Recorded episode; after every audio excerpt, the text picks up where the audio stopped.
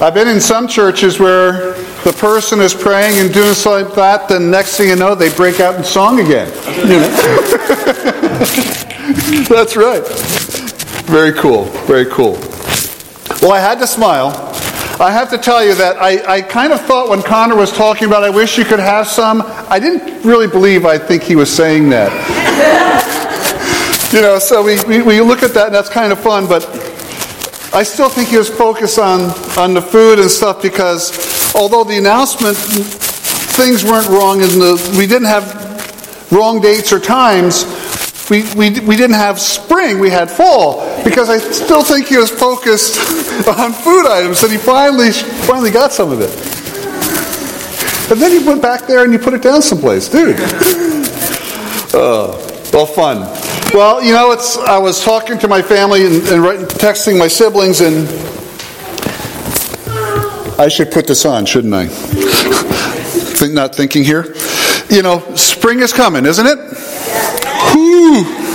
We've had a couple cold days, but we've also had some warm days. Looking at the forecast, we're going to have a couple of warm days this week. Some rain, which is okay, because that's a harbinger of spring. And but you know, it's great. It's great to have the moisture from heaven that isn't white, fluffy, and floating. So we'll take the other. Although we're going to talk in a couple of weeks about that rain, that the moisture came. That wasn't. Not everyone thought that was good, but we won't have that again. But let's have a word of prayer. We're going to jump into things, and as we kind of look at the stuff in front of us this morning, kind of looking forward to it. Let's pray together. Father, as we come back again, Lord, we are looking forward to spending time in your word. We're looking forward to, again, kind of looking at the things that you are doing and also, Father, how you are kind of tracing history and looking at history and some of the things that I think you're communicating to us. And Father, just so that we can have hope. Father, I just would ask that you would guide our time this morning as we take time to look at your word, think through your word. Father, build good foundations in our lives. Father, foundations that are secure, foundations that don't give, that don't move, that don't shift, but that are immovable. And Father, I think of the parable of the one that built on that rock, firm foundation versus those that built on the sand. Father, when we build on you, we are building on that firm foundation. It doesn't move. The storms of life and the storms of history and time blow and rage, and yet the building is not moved. But Father, when we build on faulty foundations, things move, things shift, and things fall down. And so, Father, we don't want that. We want the security that comes from being grounded in you and your word and your truth. So, Father, as the storms of life blow, we can face those things, stand up in those things, and find security in you despite those things. Father, be at work in our time today, we ask, in Jesus' precious name. Amen. Now, as we read this conversation, as we read the things that continue to take place, one of the things that's going to start to take place is we're going to see a divergence taking place of two different lines. And we're going to look at those two lines. And I think as you look in the notes, you know, see as I talk about in the notes, I think these are two symbolic lines. First of all, you have the line of promise. So I would encourage you can follow along on the screen, but we see Genesis chapter 4, verse 25. Last week we talked about the fact that Cain killed Abel. And we looked at Abel. Abel was honoring the Lord. Abel was following the Lord. Abel was listening to the Lord. The Lord had somewhere in the process between the events that took place in the garden and now with Cain and Abel, God had communicated at some point in time that this is how I want you to worship me. This is how I want you to approach me. So as you acknowledge me, as you worship me, as you come before me, these are the things that are important to me for you to recognize and for you to do in that worship. And Abel was honoring the Lord. He came and he offered a sacrifice, and the Lord received it, and the Lord appreciated it, and the Lord rejoiced in it. Cain brought a sacrifice his way. He decided to approach God not the way that God said we needed to come to him, but he decided, I'm going to do it my way. And God said to him, said, Cain, listen, you know I'm not receiving this. You know you're down. Your face is downcast. You're unhappy because I'm not accepting of your offering. Cain, if you really want to worship me, if you really want to acknowledge me, if you truly are seeking to honor me, this is how you do that.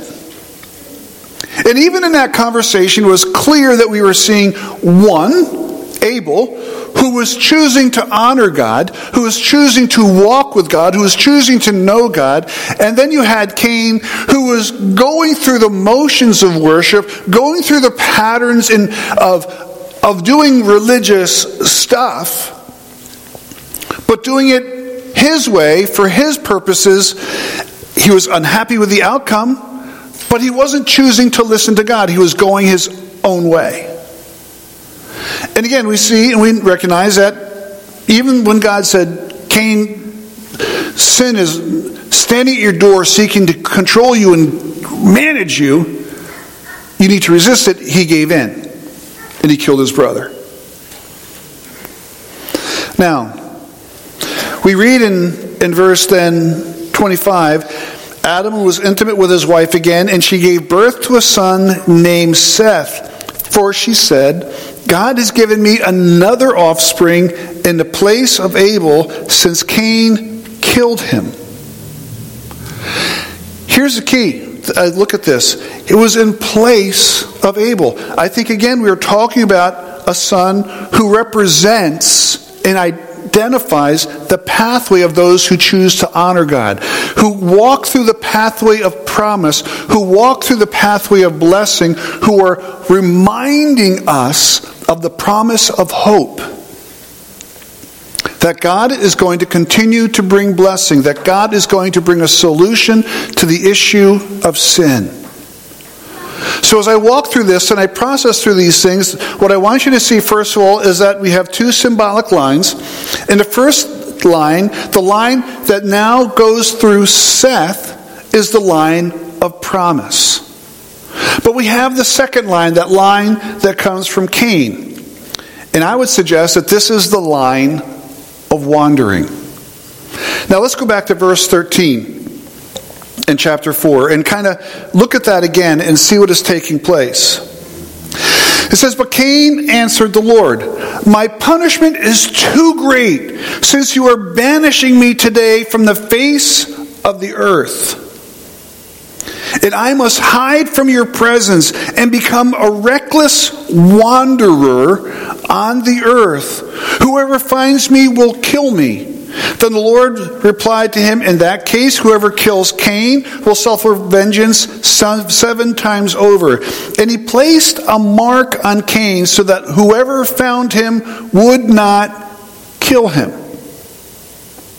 Then Cain went out of the Lord's presence and lived in the land of Nod, east of the garden, or east of Eden. Now, Cain goes to Nod. Anyone know what Nod means? Wandering. Now, did he go to the city of Nod? The country of Nod? Or are we talking about he went to the place of wandering? Now, it might have eventually become called Nod, because that's where he wandered. And we read in here that eventually he's going to establish a city. But he went to the land of wandering. And so as I look at this, we see the line of those who wander. Now, a number of things I see taking place in here that really stand out to me. First of all, for those who wander, God is the bad guy, isn't he? God, my consequences are too much. You're being unfair. Look again, verses 13 and 14. But Cain answered the Lord, My punishment is too great to bear. Since you are banishing me today from the face of the earth. Did God banish him from the face of the earth? No. In fact, he was going to spend the rest of his life wandering on it.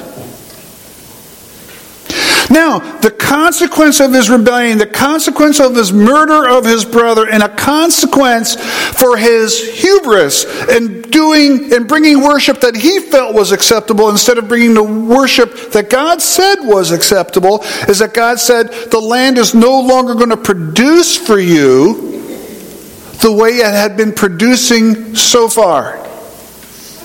So maybe that's why he was saying, I've been banished from the earth, because now when I work the ground, it's not going to respond to my effort and energy, and it's not going to produce the fruit I'm looking for it to produce. So maybe that was his attitude and why he was saying, I've been banished from the land.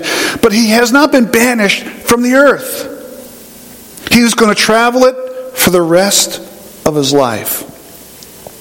And then he makes this next statement, and I must hide from your presence and become a restless wanderer on the earth, and whoever finds me is going to kill me. Now, pause for a second. I'm being too loud. Affirmation. Now, this whole process going on, it's not fair. It's not fair. It's not fair. Did God say, I don't ever want to see you again? I don't ever want to talk to you again? I don't ever want a relationship with you? Is that the language that God used? No. No! It is not the language God used. He rebuked him, and he said, this is not how you worship. This is not how you enter into relationship with me, Cain. If you want to enter into relationship with me, if you want to worship as, if you truly want to worship, this is what you're going to do. Just as today, when we talk to people about a relationship with Jesus, we say, if you really want a relationship with God, you come to God through Jesus Christ. Jesus said, I'm the way, the truth, and the life. No man comes to the Father except by me. And we will have conversations with people about issues of faith in Christ, and they'll say, well, I do good, and I do go to church here, or I do this, and I do that. And they will walk through all of the religious things, or life things, or value things that they do, and they say, I don't need to put my faith and trust in Jesus. I don't need to acknowledge that I've sinned and fallen short of God's standards, and then put my faith and trust in Jesus. There's other stuff that I'm going to do. And God would come back and say, well, if that's really what you're saying, then you're really saying to me that you really don't want a relationship with me, because I've identified and spelled out for you what it means to have a relationship with me. And if you don't want to do those things, you're really saying you don't want a relationship. You want to feel good, you want to feel religious, but you're really not entering into a relationship with me. God didn't say to Cain, I don't ever want to see you again, I don't ever want to talk to you again, and there's no pathway, no opportunity for you to ever be forgiven. He didn't say those things. But those are the assumptions and conclusions that Cain was making, and he's going to God, this isn't fair. And then I love the next one. It says, and if anyone sees me, they're going to kill me. Now pause for a second. How many people are in the world right now?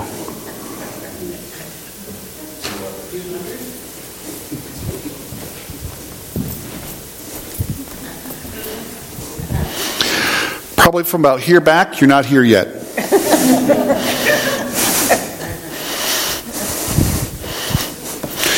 You guys must really have evil intent towards Cain. Think about it. We're not talking hundreds of years or thousands of years. Where are we? 30 or 40 years from the garden? Now, Adam and Eve might have been busy. So maybe there's a number of siblings. But they wouldn't have filled this room, and I don't think it would have been as many people as we have in here now.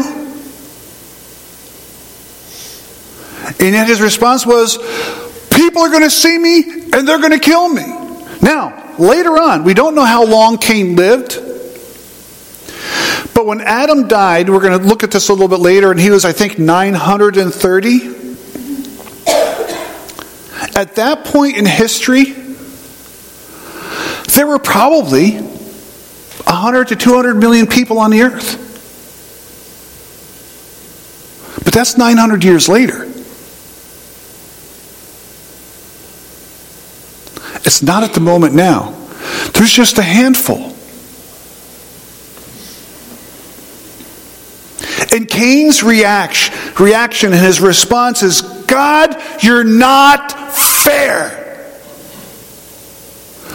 I've been sinful, I've been belligerent, I've been willful, I've been intentional in my defiance against you, and now you bring in consequences, and it's not fair.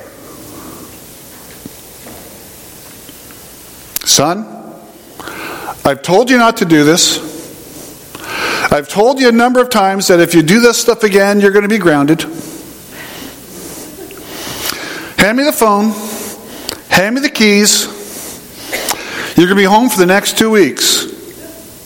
That's not fair!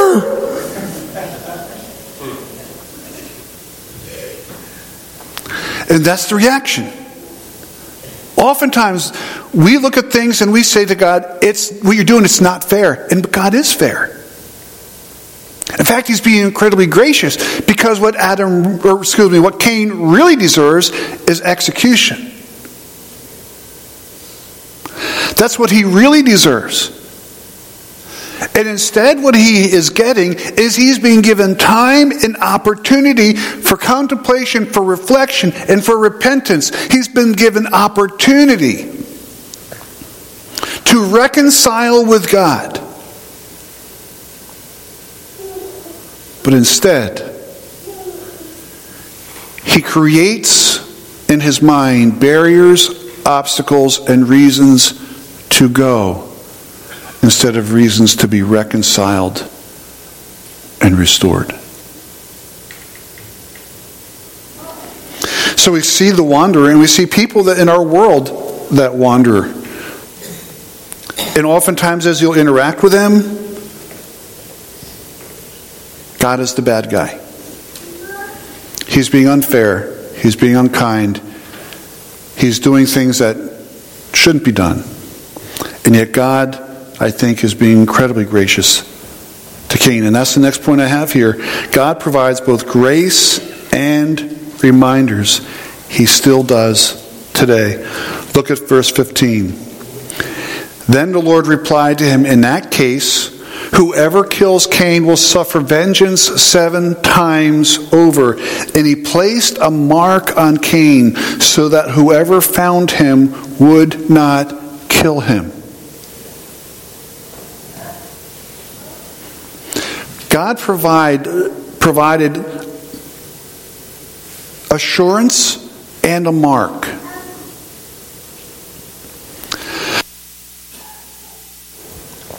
You ever watch those TV shows, those detective shows on TV? Right? I saw the bad guy. He's got a tattoo right here. It looks like he's marked. God marked him. We don't know where he exactly marked, but every time he would look in a basin of water, every sometime someone new. Now, over time, there's a bunch of new people. Okay? You know, the room is filling up as the years go by. There would be a bunch of new people. Hey, what's that on your cheek? What's that on your forehead? What's that on your arm? What does that mean? How do you get that? Reminder, reminder, reminder. The consequence of my life should have been, but instead God did. God gave grace and reminders. And so then again we come to verse 16. Then Cain went away from the Lord's presence and lived in the land of Nod, east of Eden. And he chose to wander. He went to the land of wandering. He chose to go to the place that created space and distance from God.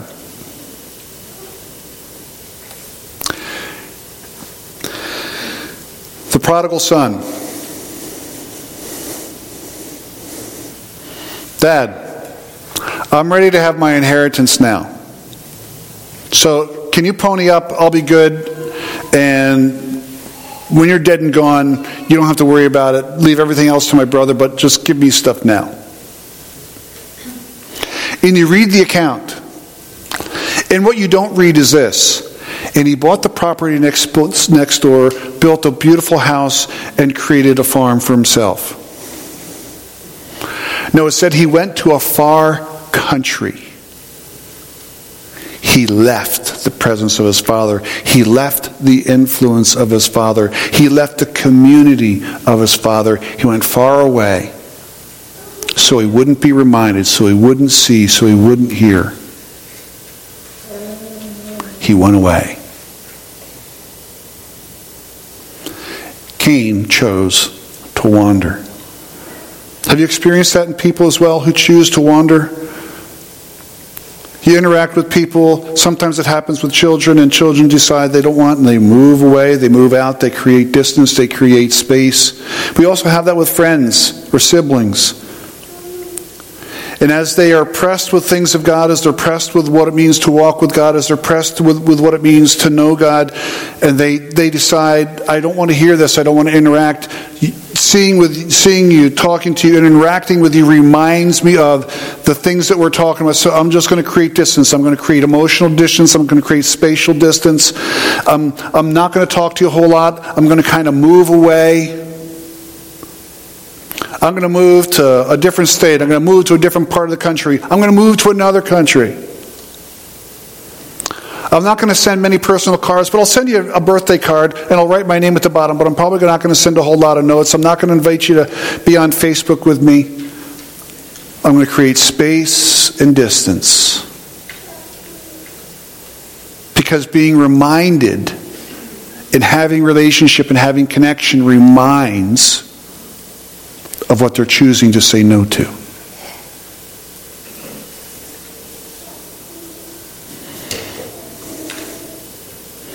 Now, here's some of the things that stands out to me. Wanderers wander. It's kind of plain and simple, but it's true. Wanderers wander. Look at verses 17 to 24.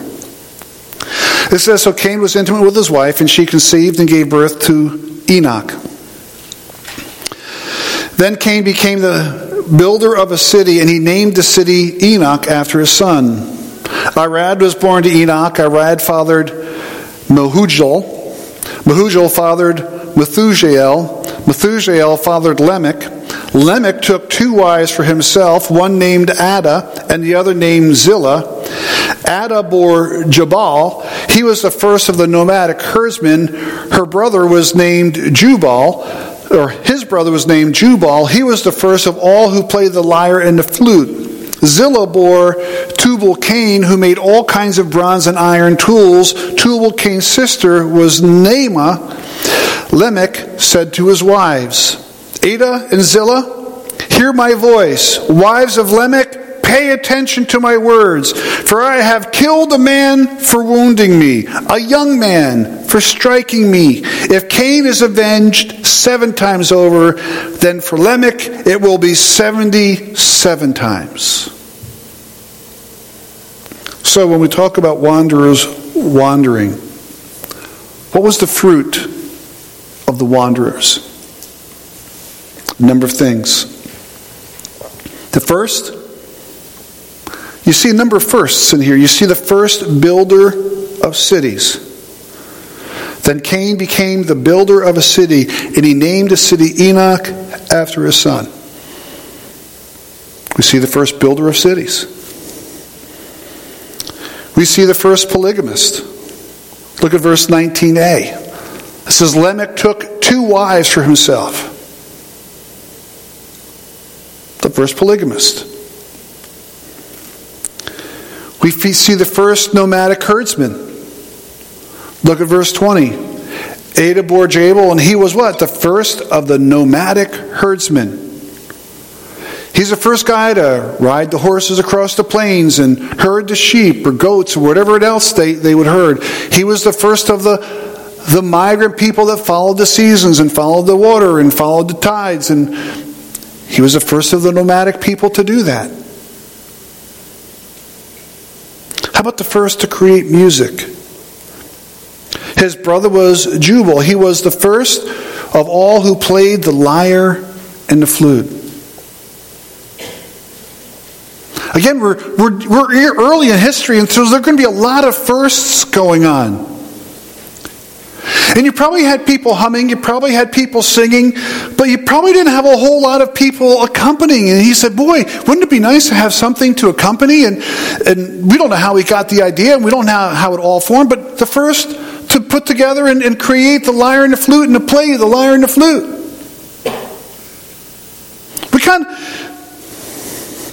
It's kind of nice having someone strumming the guitar or playing the pianos and having a little drum. It kind of moves you along and helps you pray sometimes.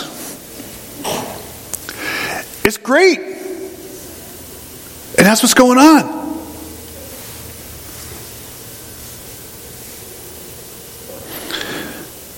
I think maybe we see the first real metal worker. Look at verse 22.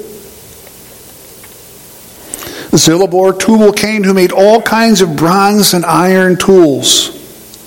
All kinds of bronze and iron tools. Little hint here, when we think about Noah and his ark, you're probably not talking about an unsophisticated society. You're not talking about an untechnologically developed culture. You're talking about people who know how to make things that last and that don't bend and don't break.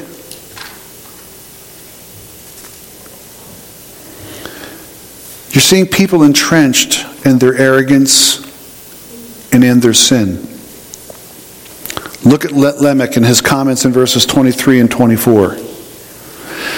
Ada and Zula, hear my voice. Wives of Lamech, pay attention to my words. For I have killed a man for wounding me, a young man for striking me. Now, some commentators are not convinced. Is he talking about one guy who's young, or is he talking about two people? I'm thinking it's probably one. But he's boastful about the fact that he just killed somebody. If Cain is to be avenged 7 times over, I'm 77 times more. Let him come. I'm going to get him. The bravado. There was pride and pleasure in the evil he had done. There wasn't remorse. There wasn't sorrow. There wasn't regret over the loss of life. The bravado of sin.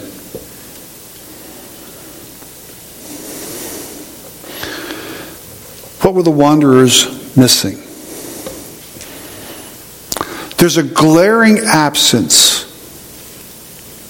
as we look at all of the wanderers. Those who knew and walked with God. Not a single wanderer was defined as someone who walked with and knew God. Not a single one. You know what's interesting as we look at history and we listen to our world and we listen to our culture? We spend all sorts of time celebrating inventors and builders. We celebrate all sorts of people who do things that our culture says were significant and important. People who sailed across oceans. Tomorrow, people who were presidents. People who were influential forces in the flow of history like Caesar or Alexander the Great. Or people who built things that still exist like pyramids and sphinxes. And we take time over history to celebrate these people, people who developed telescopes that look at the stars and who've discovered planets, or who developed microscopes and look inside of plants. And we have awards that recognize people in the scientific areas, the Nobel Prize, and we recognize people every year for advancements in what we consider important areas of technology and society.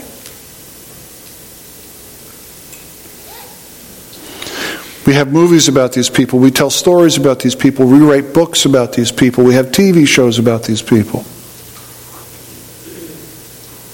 We celebrate them. But we don't see a lot of those people usually celebrated and rejoiced in and elevated, who have known and walked with God.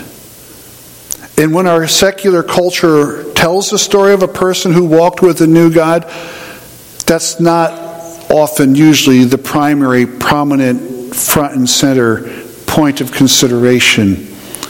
Our culture will usually treat it as a secondary, ancillary component, while the important things are the things that our culture lifts up and elevates.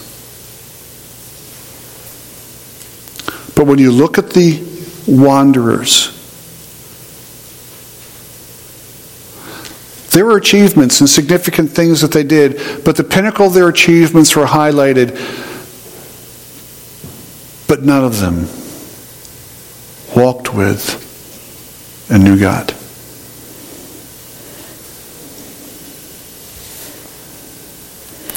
They're continuing to choose to walk in the pattern of walking or wandering away from God. They're wanderers. They're not coming home. They're wandering away. Now, why doesn't God outline the success of the line of promise?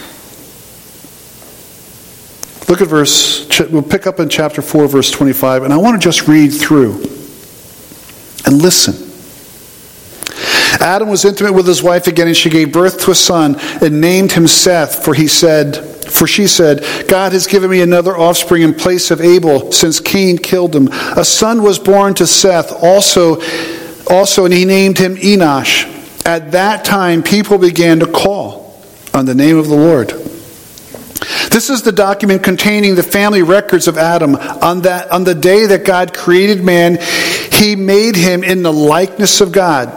Big deal. So these two verses, really quick, say some really significant, powerful things, and reminding us of things that have already been discussed, but reminding again, man was made in the image of God.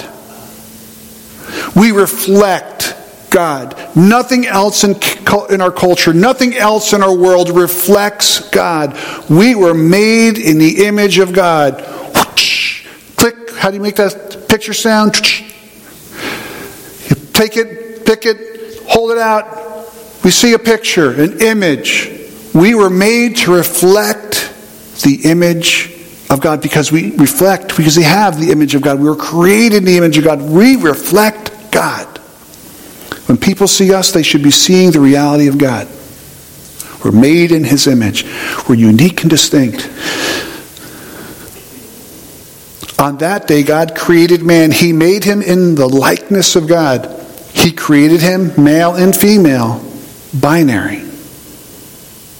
And when they were created, he blessed them and called them mankind. Again, in our culture today, we're wrestling with the term mankind because we're making it man-centric. So we're trying to come up with other words to define humanity, and because we're busy trying to take the word man out because we don't want to bring attention to the man and not overlook the woman. But that's what's taking place in our culture. But God called them mankind.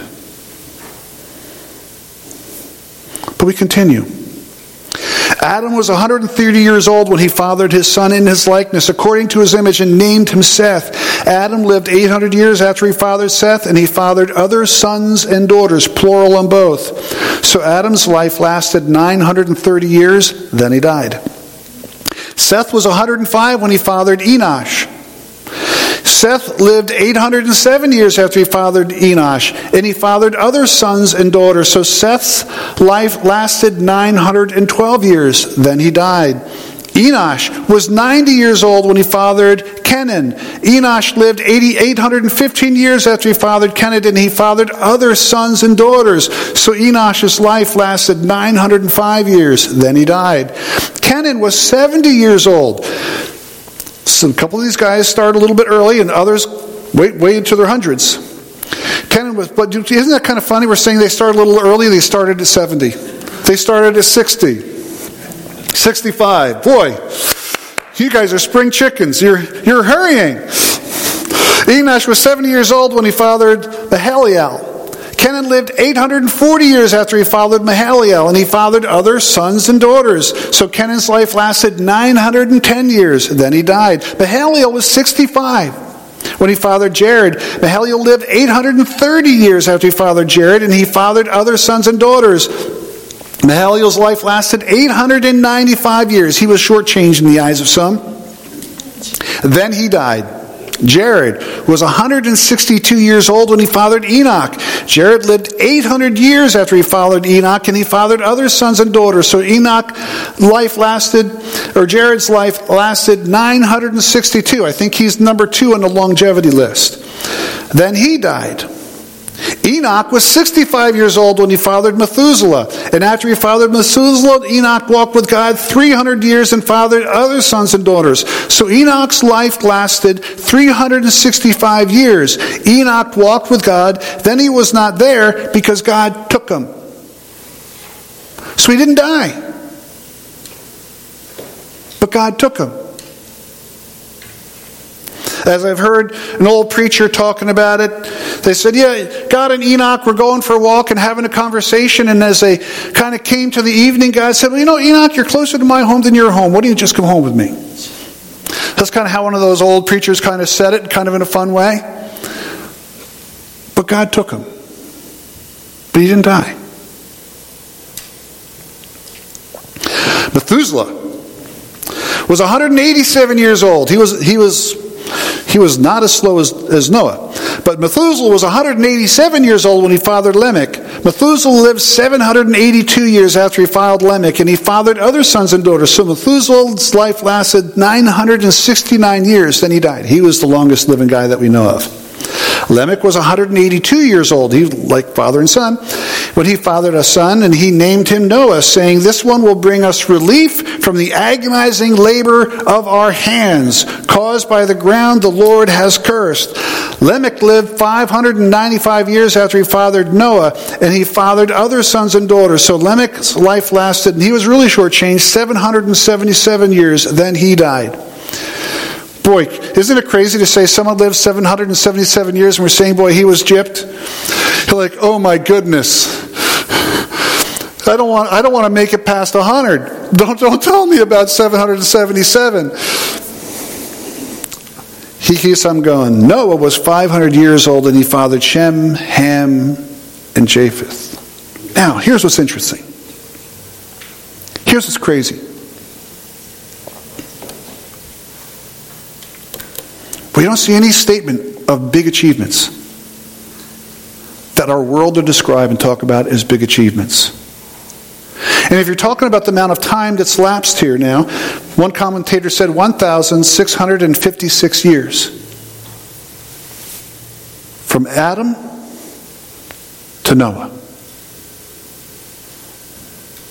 You're talking about probably in the world at this point in time, hundreds of millions of people, maybe a billion or two. Think about this. How many billions of people are in our world right now? 7, 8 billion people? There were maybe 1 million to 2 million, 2 2,000 years ago? And now we're in the billions. You're talking about people also that lived a really long time. And they didn't have just one or two. They had sons and daughters. Long periods of time which they're having families. You're talking about hundreds of millions, maybe billions of people at this point in history.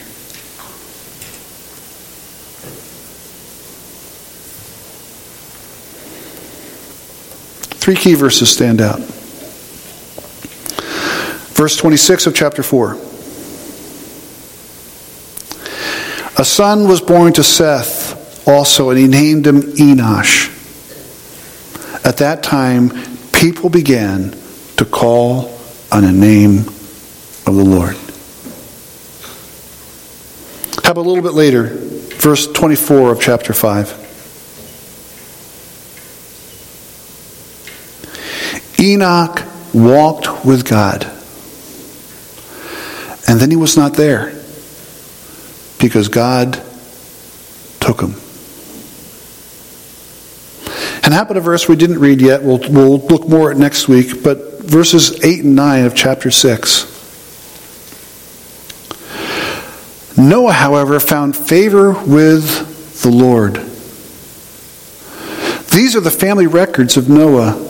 Noah was a righteous man, blameless among his contemporaries. Noah walked with God. Can I offer you an opinion? I think there's a reason why God didn't talk about the big accomplishments of these guys in chapter 5. Because the big accomplishment of their lives was not in the instruments they created or the cities they established or the worldly perspective things that they did. I think the big achievements of their lives were their walking with God. See, I think sometimes we get it really wrong. And we look at our walk with God and we look at our relationship with God as an alongside thing, but we are really living sometimes doing other things. We see the other things that we're doing as really the important things. Those are the really significant things of life and history. And I would suggest to you that part of what's going on is that God is highlighting and identifying that the really significant things about these guys is that these guys are people who walked with me. These are people that knew me. These are the people who are the pathway of promise. And the significance of their journey was not those unimportant things of things they invented or things that they accomplished that the society would look at and cheer. The significance of their journey is that they, God says, knew me. They walked with me. They had a relationship with me. They chose to pursue me. That is what's significant for them. And that's what God is celebrating.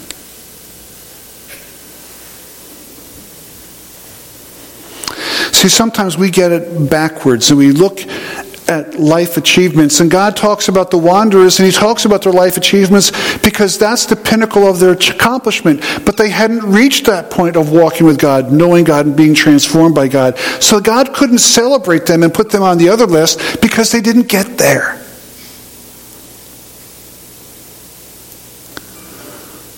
But he focused in on those who walked with him and who knew him and who were the pathway of promise and blessing. And they were celebrated.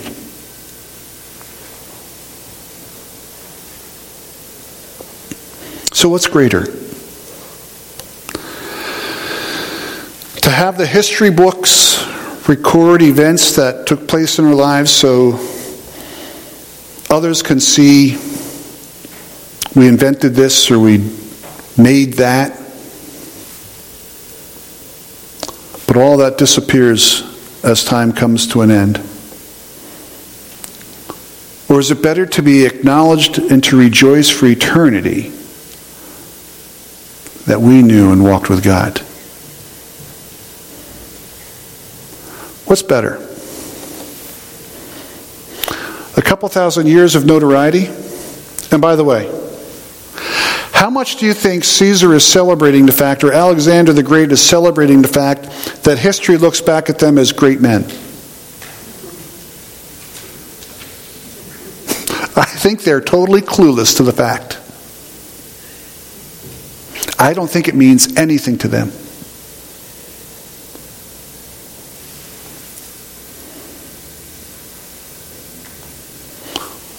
Or to be known throughout eternity as one who walked with God. And to know that because we've walked with God, to know it because God acknowledges it, and to know that because we're in His presence forever. And the one that we knew and the one we chose to follow, the one we chose to have a relationship with, reciprocates that relationship with us through eternity. Which is better? I'll finish with this question. It's on the bottom of your notes. If God was recording your core life achievement here, if there was another chapter in Genesis and God says, okay, I'm going to continue my list of people who have walked. And what list are you going to be on? What would He be writing? Would He be adding you to the wanderer list? Or would He be adding you to the line of promise? And what would He be writing? Let's pray together. Father, I thank You for the privilege and opportunity You give us to think through Your word, to allow it to speak into our lives, to allow it to challenge us and to impact us. Father, I pray that as we take time to wrestle through that last question, what, Father, would You be writing about us?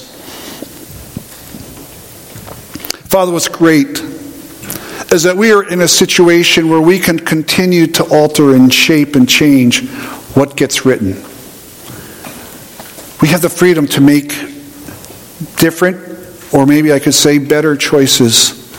Or maybe even just continuing the same choices because we're making great choices.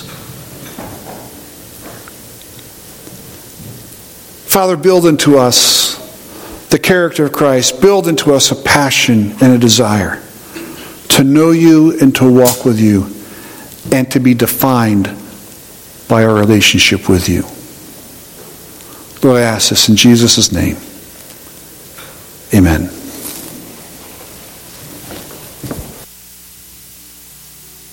All that we heard today, especially that last question, requires a lot of introspection. If God was recording your core life achievement here, what would He be writing? That takes a lot of humble quietness, inspecting your heart. What do I love most in life? What am I focused on in life? Is it God, or is it everything else here that will just end up meaning nothing 5, 10, 100 years from now? Like, take time today. If you're in a life group, take time with your life group this week. If you're not in a life group, get in one and reflect on that. God was recording your core life achievement here. What would He be writing? What do you love most? Will it matter when you stand before Jesus? Because only one thing will matter. And you close your eyes for the last time, and that will be that you trusted that Jesus was your only Savior from your sins, and you walked with Him. If you have questions on that, what does it look like to walk with God, or how do I trust in Jesus as my Savior? Write that in the Connect card. We would love to reach out and have a conversation with you, but do some introspection. Focus on eternity. What we're going to do now is going to pray. We're going to have the offering plates pass from the back forward. As it passes you, we're going to stand up and we're going to sing to the great God who loves you so much. He wants a relationship with you. How amazing is that? So let's go now before God. God, I thank you that even though we are rebels by birth, you love us and want a relationship with us. That doesn't make sense. Lord, I pray that you will work in the hearts of everyone here, that if there are people here that don't trust in you as their Savior, they will see, God, that you are their only hope. Lord, I pray for those that do know you, that we will love you more than everything. I pray, God, that we will be known for walking with you. We will be known for that by you, by the others around us. Please be working in our hearts. Bless life groups as they gather this week. Lord, I pray for the offering that you will use what is given so that we here can better learn how to walk with you, but also, Lord, most importantly, that others will be brought into a relationship with you. Others here in Toms River and around the world. Be working, God, in our hearts. Thank you for who you are. In your name, amen.